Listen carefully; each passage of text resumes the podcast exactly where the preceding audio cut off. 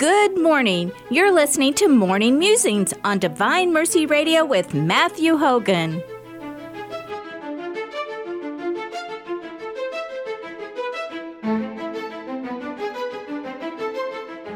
And now, here's Matthew. Good morning, everyone. Welcome back. And today I'm joined by Bill Meagher, and we're going to talk a little bit to start about how technology can be used for good. So, my opening question for you is How can we use technology for good in some ways? The good side of it is I think through like Father Mike Schmitz's Bible in a in a year podcast and and mm-hmm. those things, more people have read cover to cover the Bible in the last two years than have in probably a hundred years before that because of his numbers and how many stuck with it. And so I mean that's an amazing thing right there. I, I give my wife a hard time because when I read the Bible, I read it from the very beginning to the very end, and uh, and I would not recommend that way of doing it, but that's hard and I slugged through it and it, it you know it took me some time and she just listened to about 20 25 minutes a day and read through the Bible and had great knowledge and great understanding when she got done. It can be used for, and the same way with uh, the catechism in a year. How many people have actually picked up the catechism and read that thing? But now there are, which is cool. On the flip side of it, though, there, there's a concerning side of the polarization of social media where it divides people. And, and that probably is my biggest concern about social media is when you talked about Big Brother or you talked about whoever's pulling the strings behind social media, they can pretty well divide you however they want you to and mm-hmm. put people into divisions and you didn't ever notice that it happened and I think they're pretty good about creating those sort of things. And so that's that's probably the most concerning side to me is just the ability to divide others.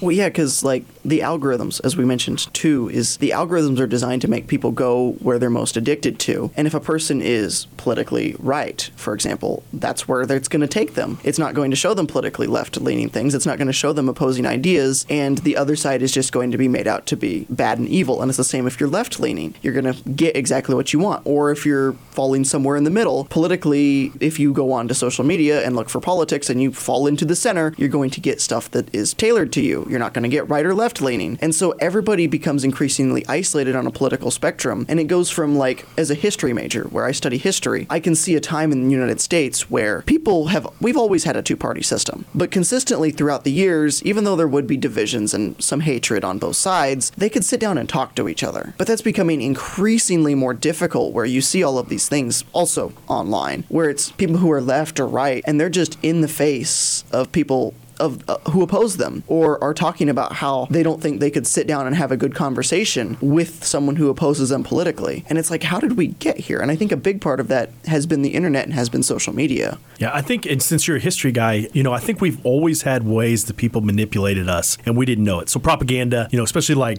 Germany was was really good at propaganda during World War II. Russia was really good at it when it was the USSR. I think that if you go back in our own history, whoever printed the presses, you know, you look at even the Federalist papers and some of those sort of things. There's been propaganda all the way through that has manipulated people into ideas and beliefs, but we've never had such a great ability to do that. And and now I think if you want to manipulate people, you could sit back and just for fun turn the dial different directions and watch them get worked up just for fun on both sides of it because they get so in, in, inundated with it. I think that's why you see so many crazy lash out things right now in society is because people have gotten so angry in in their echo chamber that they're not themselves and they've got to get away and take a break and step back before they can become back to themselves. And the problem is, again, like you said, there's no dialogue. It's just shouting at each other and hoping that someone is going to change. And, and the reality is that's not going to happen. Now, is there a group out there that is excited to watch? Doesn't matter whether you're left or right, but you're just shouting and they take care of whatever they want to while everybody's distracted. I, I don't know. I, I, think there's there's always been a reason why people get distracted, and uh, and, and you got to pay attention to what's going on. And and I, that's why I thought that letter uh, did such a great job from the Vatican. You know, it asked the question all the way through. And I thought the Good Samaritan was such an awesome example that they used. But who is your neighbor? You know, it is the guy who disagrees with you on social media. It is the person that you don't know who it is all the way around the world that said something bad to you. It is the critic or, or your best friend. Who is your neighbor is every one of them. That's hard for us to remember. Yeah. And you mentioned Germany in World War II, which it's actually really interesting because one of the classes that I took within the last couple semesters was the Holocaust with Dr. Paul Baxa down at Ave. Incredibly eye opening class. And obviously, the main focus was on the Holocaust Holocaust itself, but there is an im- really there was a very large section of the early class where we just talked about Germany and what got Germany to that point because it's a shocking point that they ended up getting to. But how does your normal German citizen end up allowing that to happen, or at the very least being like because like everyone was aware of it Yeah. in Germany. We can reasonably say that everyone was aware of what was going on. Most people in Germany were okay with it during that time. And how does it get there? It was the propaganda, it was the distractions, and there were even words that we use today that are good examples of like Heimat, which is the German word for like homeland. It's not a great translation, but it's very much a sense of like home and sense of like togetherness and family. And that was one of the major things that the Nazis pushed throughout the entirety of their campaign and were helped a lot of people get on board with that because they felt that that had been something that had been missing in Germany recently. And the Nazis stressed things like that at the forefront of their campaign. And so when the Germans were like, okay, but in order to achieve that, we have to all acknowledge together that the Jews are evil, a lot of people were just like, okay, whatever. And it was terrifying what came out as a result of that because people were willing to just give away that so easily at that point. Now, there were still people who opposed it, still good Catholic priests and bishops who fought it the entire time, some of whom lost their lives in the process. But it's still just terrifying how so many people were willing to go along with such a terrible thing when they just had some distractions. That's one of the biggest things that we've already acknowledged that social media is doing to people is distracting them, which is terrifying.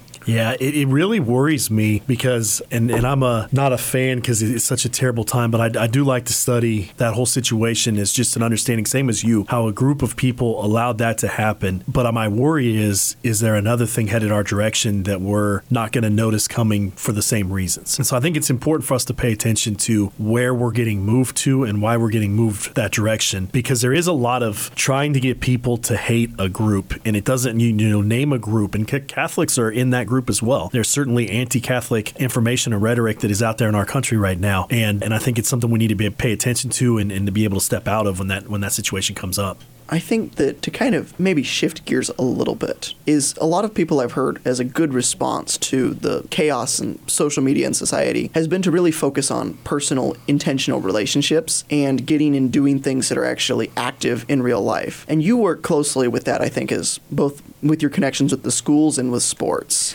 Yeah, absolutely. I, I agree 100% with you. One of my biggest concerns, just to dab just last second in social media, is the, the relationship is so important, whether it's with people or with God. And social media can never give you that relationship with God, but it can give you a lot of knowledge and information about God. And so, one of my biggest fears is we're going to get really well catechized people that don't have a relationship with God, and that's not going to do anything for them. And, and I think if you look in our parishes today, what is missing is a prayer relationship with God, an authentic relationship that allows the Holy Spirit to work through them, that uh, allows them to have that connection and those graces. And so I think that's that's one of the things. So when we talk about social media doing really good at helping us evangelize, we got to be really careful because it only allows us to catechize, but it doesn't help us to bring relationship to them. Similar as a as a uh, That's why we have the Eucharistic revival movement, though. And that's why that's so powerful and incredible, is because it really helps people engage with Jesus and the Eucharist, which is probably the only thing that's keeping my generation in the Catholic Church at this point. Hey, that's a good point, though.